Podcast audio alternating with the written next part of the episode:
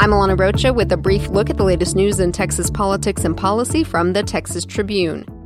Catch and release. The immigration loophole Donald Trump complained about even before he was president appears to be his administration's policy again.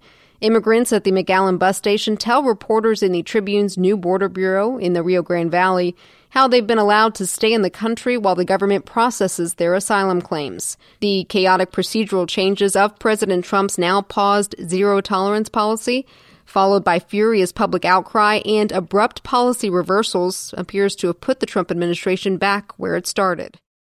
State Senator Don Huffines accompanied U.S. Senator Rand Paul on an unofficial diplomacy trip to Moscow Monday in an attempt to increase engagement with Russia. A spokesman for Huffines said the Dallas Republican regularly hears from Texans, quote, alarmed by Russia's efforts to undermine our democratic institutions, end quote, and are concerned about election security. The Texas senator's trip comes during a tense time for U.S. Russian relations, especially after Trump's meeting last month with Russian President Vladimir Putin, where Trump failed to confirm the U.S. intelligence community's consensus that Russia interfered in the 2016 election.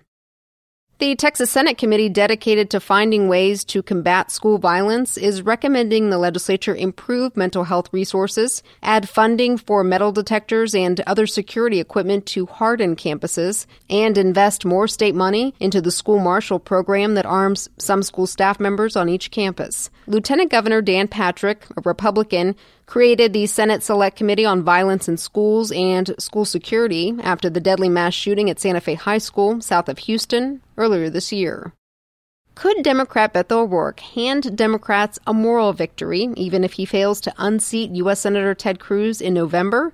The Tribune's D.C. bureau chief, Abby Livingston, writes today about losing forward the term Democrats are using to describe what a close loss would mean for the future of Texas politics. Visit texastribune.org for that story and keep tabs on the proposals Governor Greg Abbott is set to lay out today to reform the bail system.